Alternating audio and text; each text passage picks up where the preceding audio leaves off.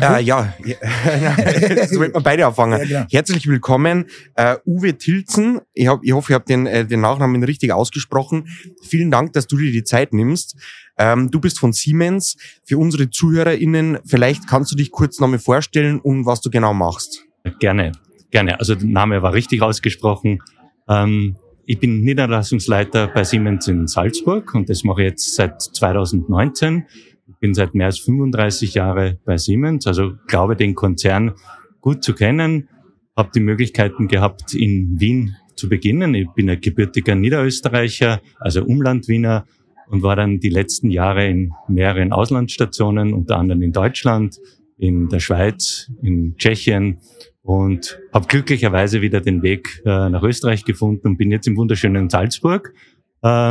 Und freue mich drauf und sehe auch in meiner Funktion als Niederlassungsleiter da ganz eine spannende Aufgabe in einem tollen Marktumfeld. Jetzt macht Siemens natürlich nicht nur Staubsauger, sondern sondern auch vermutlich noch 1000 andere Produkte.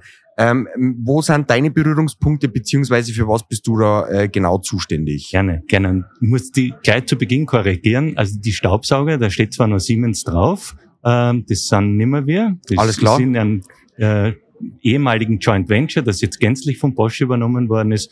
Also die Haushaltsware ist Bosch. Ich habe zwar zu Hause auch meine Siemens Staubsauger und Herd, aber wie gesagt, das sind wir nimmer. Das, was wir sind, das ist die Digital Industry und die Smart Infrastructure. Das sind die beiden Hauptbereiche der Siemens AG. Und dann haben wir noch Tochterunternehmen, das ist die Siemens Mobility, bekannt durch die Züge und U-Bahn-Einrichtungen, und die Siemens Healthineers in der Medizintechnik. Das ist kurz einmal die Siemens AG. Was machen wir genau in Salzburg? Wir fokussieren uns wirklich auf die Bereiche Digital Industry, also da ist die Automatisierung, Digitalisierung von Fertigungen, was jetzt gerade in der letzten Zeit enorm wichtig war, weil einfach durch die hohen gestiegenen Materialpreise es einfach sehr wichtig ist, sehr automatisiert, sehr digitalisiert vorzugehen. Und dann haben wir das zweite große Standbein, die Smart Infrastructure. Das sagt das Wort schon in sich, das ist die intelligente Infrastruktur. Und da geht's von der Netzverteilung, also dort, wo Strom erzeugt wird, wird er dann verteilt, bis hin zum intelligenten Gebäude.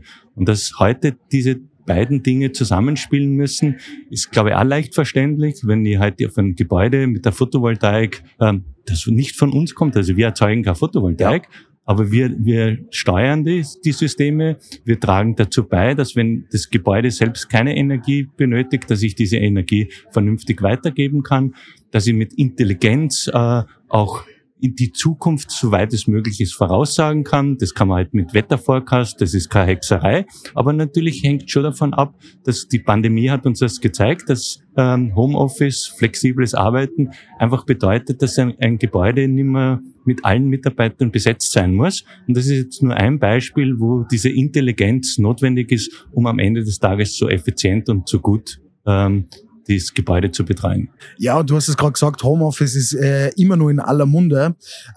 Wird die Zukunft mehr Homeoffice oder mehr Smart Office oder Club Office? Wir sind zum Beispiel da eingerichtet von Area, das ist ein Ausstatter, die sehr auf dieses Club Office-Thema gehen. Das heißt, doch wieder zurück in die Firma, weil einfach der persönliche Kontakt total wichtig ist. Ist es in eurer Sparte auch wichtig oder funktioniert das gänzlich auch online? Also das sind wirklich zwei Themen, die da hochinteressant sind. Das eine ist, definitiv ist flexibles Arbeiten, das hat uns auch jetzt die Vergangenheit gezeigt, ganz ein wesentliches Argument, um ein attraktiver Arbeitgeber zu sein. Auf der anderen Seite, wir alle sind soziale Wesen, wir leben vom persönlichen Kontakt, nur über Online-Medien funktioniert das nicht. Und genau diesen Spagat muss man jetzt sehr gut schaffen, dass man auf der einen Seite, dank der Digitalisierung, kann ich halt wirklich von zu Hause, von der Baustelle, von wo auch immer, viele Dinge sehr, sehr gut machen. Wir müssen aber schauen, dass die Leute weiterhin zusammenarbeiten, dass sie die Austauschmöglichkeiten haben, dass sie sich treffen, dass sie sich gegenseitig verstehen und akzeptieren. Und das ist jetzt leichter gesagt als getan. Wir machen da bei uns im Unternehmen jeden Tag neue Lernkurven, weil Homeoffice sehr viele Vorteile bietet. Auf der anderen Seite wir auch die Mitarbeiter den ein oder anderen Tag im Büro gerne sehen wollen. Und das geht jetzt nicht auf Anordnen. Das muss wirklich als selbstständiges Verständnis sein, dass ich einfach gerne ins Büro komme. Damit kann ich die Frage eigentlich nur so beantworten, beides wird passieren, beides ist notwendig und unser Büro ist auch nicht mehr so besetzt wie vor 2 Jahren. Wir haben weniger Leute im Büro, haben aber Social Events, wo wir die Leute zusammenbringen, wo wir sagen, hey, morgen müsst alle ins Büro kommen und so, glaube ich, funktioniert es dann am besten. Wie groß ist dein Team? Also wir sind rund 130 Mitarbeiter bei Siemens in Salzburg. Und Gott sei Dank gibt es dann noch viele, die mit mir gemeinsam dieses Team führen und gestalten. Und glaube ich, so muss es auch sein. Also du wirst nur als Team dann akzeptiert, wenn du dieses Team bilden kannst, wenn die Leute sich untereinander austauschen können. Und ich glaube, da habe ich ganz gute Mitstreiter, die das sehr gut machen. Was macht für die einen guten Chef aus? Das ist eine ganz gute Frage, weil aus meiner Sicht man die Frage gar nicht sofort so beantworten kann. Also das, was ich immer sein muss, ich muss nah an der Mannschaft da dran sein. Ich muss einfach ein Gefühl haben, was passiert jetzt gerade, wie ist die Stimmung. Ich muss aber auf der anderen Seite, und da kommen wir zu dem Thema Kreativität, also ein Chef, und das habe ich noch nie für mich in Anspruch genommen, muss nicht der beste Mitarbeiter sein. Ich muss nicht der beste Wissende sein. Er muss aber zulassen, dass viele Meinungen am Tisch kommen. Er muss zulassen, dass am Ende des Tages so eine Diskussion geführt wird, wo man dann die besten Meinungen herausnimmt. Das heißt, wenn ich zu diktatorisch bin oder wenn ich einfach gar nicht zulasse, dass man sich traut, Meinungen, Ideen am Tisch zu bringen, wird das nicht funktionieren. Und von daher... ich vergleiche das sehr gerne im Fußball. Ein Trainer ist selten der beste Spieler, gibt Ausnahmen, aber er muss in der Lage sein, teilweise 15, 18 Individualisten zu einem Team zu formen, die dann in einer Mannschaft spielen, wo es einmal Entscheidungen gibt, die der eine vielleicht nicht so gut versteht, weil er nicht aufgestellt wird und der andere vielleicht besser versteht. Der Trainer wird einmal einen Fehler machen in der Taktik. Das ist bei uns dann die Strategie. Das kann passieren, den muss man korrigieren. Das ist beim Fußball genauso. Da muss ich den Mut haben, dann zu sagen, ich tue das jetzt wieder anpassen. Aber am Ende des Tages, wie im Fußball auch, wenn ich nicht meine Ziele in der Meisterschaft erreiche, dann habe ich mein Ziel nicht erreicht und muss die Konsequenzen ziehen. Das versteht man im Fußball sehr gut. Das ist im Business manchmal so, dass natürlich dort die Verantwortungstragenden bei den Konsequenzen nicht sehr gerne bei sich selber anfangen wollen. Und von daher finde ich das mit dem Sport recht gut vergleichbar. Und deswegen ein Chef, der muss derjenige sein, der dieses Team am Leben erhält, der in Einzelfällen auch Entscheidungen trifft, die manchmal nicht so gut sind oder nicht so gut aufgenommen werden können. Aber das ist für mich der optimale Chef. Wir haben vorher mit der Frau Dr. Duven über Intrapreneurship gesprochen. Forcierst du sowas bei dir im Team? Lass du das aufkommen oder generell auch Personal Branding von deinen Mitarbeitern? Also der Intrapreneur, das ist für mich derjenige, und ich sage das einmal so, also wer zu Hause für seine Familie Entscheidungen treffen kann, dem muss er im Unternehmen zutrauen, dass er genauso Entscheidungen trifft. Und es gibt Mitarbeiter, die bauen ein ganzes Haus und bauen das sehr gut und kriegen das Haus hin. Und das muss uns genauso gelingen, dieses Entrepreneurship zu sagen, du entscheidest jetzt selber. Musst du jetzt einen neuen PC haben, würdest du dir den Haus auch zulegen, dann wird er auch notwendig sein, weil du hast die richtigen Argumente und deswegen machst du das. Und ich bin da kein Freund, dass man vordenkt und dass ich sag, du brauchst jetzt sicher einen neuen PC, weil ich ja gar nicht weiß im Tagesgeschäft, welche Anforderungen sind da. Und deswegen, ja, Entrepreneurship, das ist aber schon aus meiner Sicht eine der höchsten Stufen in einer guten Organisation, wenn es gelingt, dass jeder Mitarbeiter für sich selber als Unternehmer denkt, wenn jeder Mitarbeiter selber überlegt, würde ich privat diese gleiche Entscheidung treffen wie in der Firma. Und wenn ich das mit Ja beantworten kann, dann haben wir wahnsinnig viel erreicht. Und dann haben wir wirklich die Top-Leute, die auch dann einmal Fehler machen dürfen. Die machen wir daheim genauso, die machen wir in der Firma und dann funktioniert das auch gut. Und ich bin kein Freund, und es gibt so in wenigen Ausnahmen, wo man Dinge von vornherein so vorgibt und sagt, du brauchst gar nicht nachdenken, das musst du so machen. Das kann wirklich nur mal in Krisensituationen sein. Da versuche ich auch mal das Beispiel zu nennen. Also in einer Krisensituation, das wissen wir auch alle, wenn ein Notarzt zu einem Unfall kommt, dann muss das Team funktionieren und dann gibt nur einer den Ton an und dann wird eine Entscheidung getroffen und die anderen setzen die um. Da muss man kein Brainstorming machen. Das ist aber eine Krisensituation. Das ist schnelles Agieren, die Rädchen müssen ineinander greifen. Da kann ich dann danach eine Feedback-Besprechung machen, kann ich sagen, haben wir das alles richtig gemacht, haben wir Abläufe vielleicht nicht so gut gemacht, aber in der Situation wird auch keiner von uns verstehen, wenn an einem Unfallort vorher ein langes Brainstorming gemacht wird und man dann sagt, mei, so machen wir es jetzt. Jetzt ist Siemens ein sehr innovatives und zukunftsorientiertes Unternehmen, logischerweise. Welche zukünftigen Projekte von euch werden auf uns zukommen, die wir vielleicht jetzt noch gar nicht so am Schirm haben? Wie wird Siemens unterstützend zur Seite stehen? Nein, das ist jetzt eine ganz gefährliche Frage, weil das ist mir klar.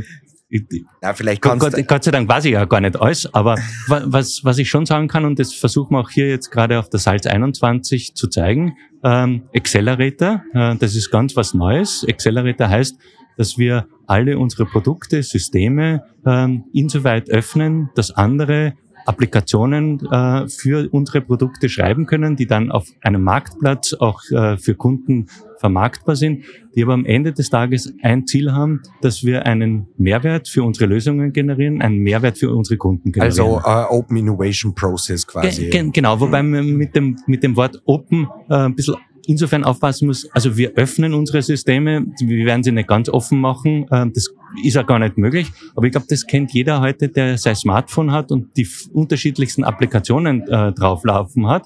Da weiß ich auch genau, wenn ich auf meinen Apple Store gehe und mir dort eine Applikation runterlaufe, dann funktioniert diese Applikation mit alle meine Sensoren zusammen und ich kriege hoffentlich einen Mehrwert. Und wenn das kein Mehrwert ist, lade ich es mir nicht runter, weil ich es auch nicht brauche. Und das ist ein bisschen auch das Prinzip, wie wir jetzt Accelerator vorantreiben, dass wir die Systeme auf die Plattform bringen, anderen ermöglichen, Applikationen zu schreiben, am Ende des Tages immer mit dem Ansatz, wir müssen Mehrwerte liefern. Ist es am Ende des Tages eine Zeitersparnis oder ist es eher eine finanzielle Ersparnis fürs Unternehmen? Dass ich sage, ich lasse andere mit reinkommen, bringt man so dadurch schneller was auf den Markt oder spare ich mir Geld dadurch, weil es extern günstiger vielleicht zukaufen kann, anstatt dass ich das irgendwie aus dem Unternehmen rausschnaube? Na, also im Prinzip ist der Vorteil dort zu sehen, dass wir Informationen, die heute schon da sind, besser nutzen. Um ein Beispiel zu sagen, Siemens ist bekannt, wir bauen Züge, wir bauen U-Bahnen. Wir müssen auch für diese Züge und U-Bahnen wissen, wie viele Leute dort reinkommen können. Wir müssen die Züge auch evakuieren können. Das heißt, wir haben eine gute Information über den People Flow im Zug. Das ist Siemens. Das ist unser Job. Wenn ich diese Information verknüpfe mit Informationen, die am Bahnsteig sind, und ich damit Leute schneller und besser die Möglichkeit gebe, einen freien Sitzplatz zu finden, dann haben wir alle gewonnen. Das heißt, da schreibe ich nur mehr eine Applikation, wo ich sage, ich verwende Informationen, die heute da sind und stelle diese Informationen in meiner Applikation am Bahnsteig den Fahrgästen zur Verfügung. Aber Uwe, warum funktioniert das bei der Deutschen Bahn nicht? Nein, da kann man jetzt, und das Beispiel, was ich jetzt gewählt habe, ist vielleicht insofern nicht das Beste und der repräsentativste, weil es würde natürlich nicht reichen, wenn ich nur den Siemens-Zug wüsste und dann kommt als nächstes ein Zug von Bombardier, von Alstom, logisch, und was auch immer, und dann sage ich, nein, die Information habe ich nicht da. Da müssen wir Standards schaffen. Aber du kannst dasselbe Beispiel sagen, heute im Gebäude, wenn ich halt sage, ich verknüpfe Informationen und verknüpfe Wetterforecast mit Anzahl der Personen im Gebäude, dann kann ich durch intelligente Applikationen auf unseren Produkten und Systemen Energie sparen, ich kann Komfort erhöhen, ich kann Dinge tun, die einfach uns allen einen Vorteil bringen. Und da wird es schon leichter verständlicher, dass ich sage, ja, wenn ich solche Applikationen in Zukunft haben werde, dann, und die Innovationskraft kommt dann nicht nur vom Unternehmen Siemens, sondern die Innovationskraft kommt dann von denen, die im Marktplatz, im Ökosystem mit dabei sind. Natürlich, am Ende des Tages sind wir nicht unglücklich, wenn damit unsere Systeme, unsere Produkte leichter platzierbar am Markt sind und einfach einen höheren Mehrwert bringen. Wahnsinnig interessante Themen auf alle Fälle. Wir hätten jetzt noch eine Schnellfragerunde für dich, die du dir gerne stellen kannst. Ich fange gleich mal an. Wenn du etwas an dir ändern könntest, was wäre es? Das waren gleich so viele Dinge, die ich gern... Ja, ich würde viel besser delegieren können. Ich nehme viel zu wichtig in den ein oder anderen Punkten. Das nehme ich sicher mal auf. Ich würde auch gern viel mehr Zeit meiner Familie investieren. Das hängt jetzt schon wieder mit dem ersten Punkt zusammen. Ja, und vielleicht das ein oder andere mal ein bisschen gelassener sein, dann funktioniert das auch besser. Online oder offline? Jetzt muss ich wirklich sagen, online. Das ist auch gleich eine meiner ganz großen Schwächen, dass ich einfach sehr gerne ständig Informationen bekommen möchte und auch die Informationen verarbeitet. Das ist dann vielleicht für den einen oder anderen sogar ein bisschen ärgerlich, wenn er da eine Antwort kriegt zu einem Zeitpunkt, wo er sagt, mei, jetzt will ich es ja gleich gar nicht mehr haben. Okay, Thema online. Auf welche App auf deinem Handy könntest du nicht verzichten? Welche? Also ich tue jetzt... bin jetzt seit vielleicht 2 Jahren da sehr aktiv, sehr gern in LinkedIn arbeiten, weil das für mich schon ein Netzwerk ist, wo ich gute Informationen bekomme, und ich würde sagen, das ist die App. Muss ich aufhören, ich bin ganz schlechter in der Orientierung, also Navigations-App vielleicht noch davor. Sehr gut, ja, die nutze ich auch sehr oft. Bei mir ist Sudoku. Frauenquote oder Qualifikation? Also ich bin kein Freund von Quoten, ich bin aber ganz ein großer Freund, der sagt, Diversity hat seine Berechtigung. Ich sehe das zu Hause auch, dass wir aus 2 unterschiedlichen Gesichtsrichtungen sehr oft Dinge diskutieren, wo ich nicht den Zugang habe, aber durch meine Frau den Zugang bekomme und umgekehrt. Ich sehe das im Berufsleben genauso, dass umso diverser ein Team ist, umso mehr Leute aus unterschiedlichen Seiten kommen, und das muss jetzt gar nicht Mann und Frau sein. Umso besser werden die Entscheidungen, umso bunter ist die Vielfalt, und deswegen nein zur Quote, aber ja zu Diversity. Sehr gut, finde ich sehr gut. Studium oder Lehre? Da sage ich jetzt, wir machen ja die duale Ausbildung bei Siemens auch, die promoten wir auch, also ja. Es kann auch sein Studium und Lehre, ja. Und da haben wir wirklich jetzt gerade sehr gute Erfahrungen, dass auf der einen Seite so ein Studium schon einen Vorteil hat. Man lernt sehr viele Systematiken, hat einen sehr breiten Zugang. In der Lehre lerne ich wirklich das Fachliche oder das Handwerkliche, so muss ich das sagen. Die Kombination ist super. Wo wir als Siemens eine große Erfahrung haben, wir haben die Leute, die bei uns die Lehre gemacht haben, die von uns übernommen worden sind, das sind diejenigen, die 35 und 40 Jahre im Unternehmen verbleiben, also eine hohe Loyalität haben. Das ist gerade in Zeiten wie diesen verdammt wichtig, dass du Leute hast, die treu zum Unternehmen sind. Und deswegen, die Lehre hat ihre Berechtigung, aber nur mit Lehrlingen funktioniert es auch nicht. Also von daher ist das System schon gut, so wie es ist. Was ist das vielversprechendste Technologie-Startup, mit dem du zu tun gehabt hast oder für das du dich interessierst? Das vielversprechendste... kann finanziell sein oder auch innovationsmäßig sein. Ja. Ja, also aus meiner Sicht, gerade wenn man sich jetzt halt hier auch herumschaut, ich finde, es gibt so viele gute Unternehmen, die Ideen haben, die den Mut haben, auch diesen Pioniergeist voranzutreiben. Ja. Ich würde jetzt gar nicht... weil was ich immer merke, man ist zu sehr schnell voreingenommen. Ich habe vor 20 Jahren einmal gesagt, dass ich mir nicht vorstellen kann, dass ich ein Smartphone brauche, außer zum Telefonieren. Und das war vollkommen falsch. Und ich kann halt mein Leben nicht mehr ohne ein Smartphone mir vorstellen, weil ich dort alle Informationen habe, relativ rasch die besten Lokale finde, mich in Gegenden herumbefinden kann. Und wie gesagt, meine Entscheidung vor 20 Jahren war falsch. Mein Glaube, dass ich nur telefonieren wäre falsch. Und so geht's mir halt auch, dass ich sehr oft sehr rasch glaube, dass die Idee gar nicht weiterverfolgbar ist, weil ich sehe noch nicht die Zukunft. Und dann muss man sich wieder korrigieren, wenn man dann hört, welche Unternehmungen wirklich ganz, ganz tolle Ideen gehabt haben, schnell gewachsen sind, weil einfach der Mehrwert erkennbar war. Ein Roboter oder ein Humanoid begleitet dich in deinem Leben. Welche Funktionen sollte er haben? Also was ich beim Roboter gleich vermisse, und deswegen bin ich gleich beim Menschen, also Emotionen. Ich finde, Emotionen sind ganz was Wesentliches. Und ich bin auch einer, der sagt, wir müssen heute Erfolge feiern und wir müssen auch zur Kenntnis nehmen, dass es Situationen gibt, wo es schwieriger ist, und das muss man genauso mit begleiten. Und wir werden nicht funktionieren, wenn wir nur analytisch alle Entscheidungen immer emotionsfrei tun. Das fällt mir beim Roboter. Der Roboter hat seine Berechtigungen bei Dingen, die systematisch gemacht oder automatisiert gemacht werden müssen. Aber wir müssen uns wirklich freuen können und wir müssen auch traurig sein können. Und deswegen, nur mit Roboter funktioniert das nicht. Nehmen wir mal an, du bist der Superheld. Was war das eine Gadget, das du aus deinem Gürtel immer dabei hast?